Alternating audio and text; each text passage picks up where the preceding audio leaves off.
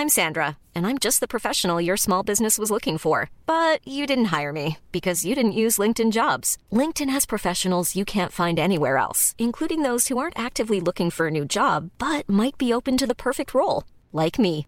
In a given month, over 70% of LinkedIn users don't visit other leading job sites. So if you're not looking on LinkedIn, you'll miss out on great candidates like Sandra. Start hiring professionals like a professional. Post your free job on linkedin.com/people today.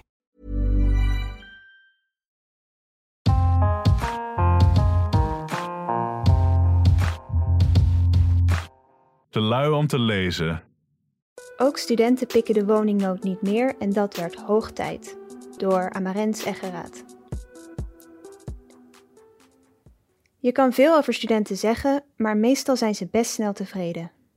Ze drinken lauwe mooikaap uit een koffiemok, zitten hele avonden in kleermakershit op een plakkerige vloer, ze delen hun smoezelige badkamer met tien anderen en accepteren dat er altijd fruitvliegjes zullen zijn. Een beetje afzien hoort bij de romantiek van het studentenleven. Zo'n toegeeflijke levenshouding is fijn, maar het kan er ook toe leiden dat problemen waar studenten mee te maken krijgen minder serieus genomen worden.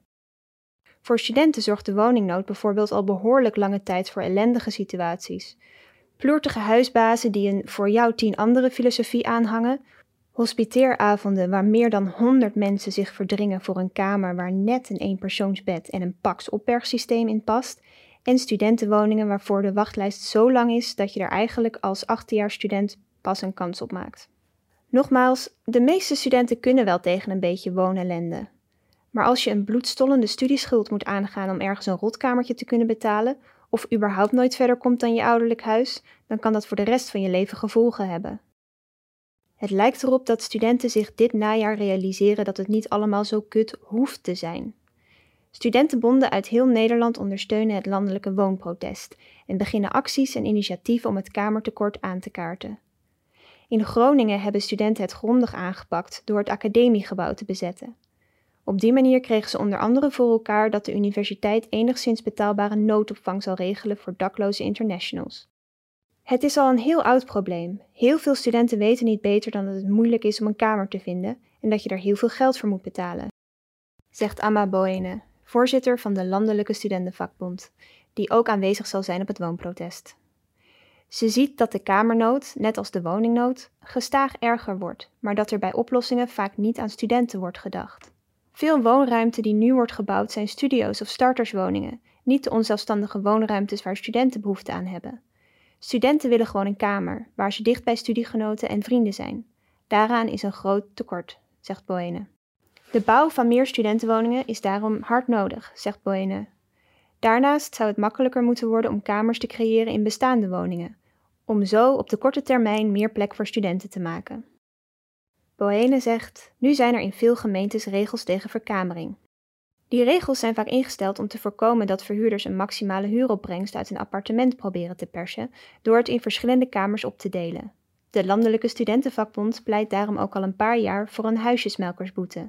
Boene zegt: In veel steden zijn namelijk verhuurders actief die voor een kamer veel meer huur vragen dan het puntensysteem toestaat, maar daar kan nu niet tegen worden opgetreden.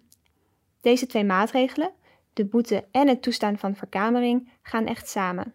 Er moet meer ruimte worden gemaakt voor verkamering, maar tegelijkertijd moet er met een boete worden voorkomen dat huisjesmelkers daar misbruik van kunnen maken. Marinus Jongman van de Groninger Studentenbond ziet net als Boene dat de kamernood dit jaar nog erger is dan gebruikelijk. De boel is onderschat.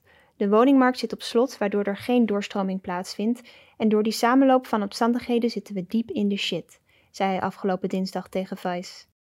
Met de actiegroep Shelter Our Students heeft Jongman zich de afgelopen tijd ingespannen om logeerplekjes te vinden voor internationale studenten die naar Groningen zijn gekomen om te studeren, maar daar vervolgens geen woning konden vinden.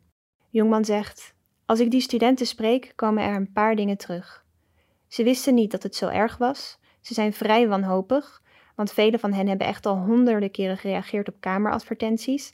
En ten derde, ze voelen zich niet welkom. Veel van hen vragen zich nu af of ze niet terug moeten gaan.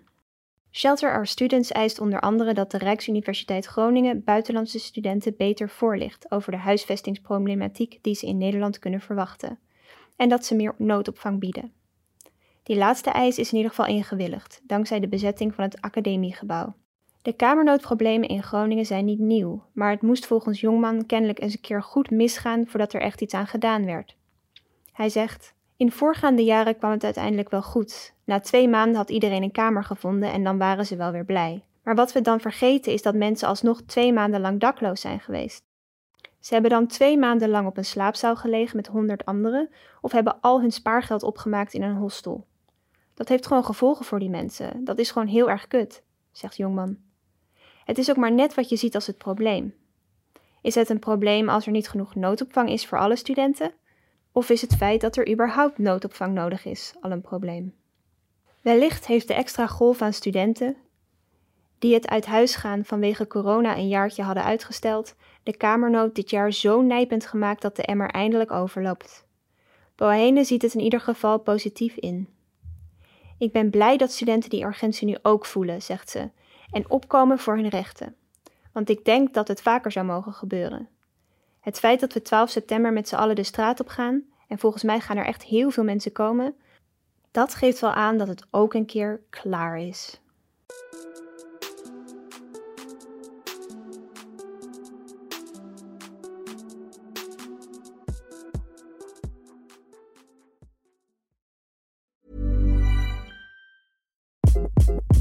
Hi, this is Craig Robinson from Ways to Win, and support for this podcast comes from Invesco QQQ. Invesco QQQ is proud to sponsor this episode and even prouder to provide access to innovation for the last 25 years. Basketball has had innovations over the years too. We're seeing the game played in new ways every day. Learn more at Invesco.com slash QQQ. Let's rethink possibility. Invesco Distributors, Inc.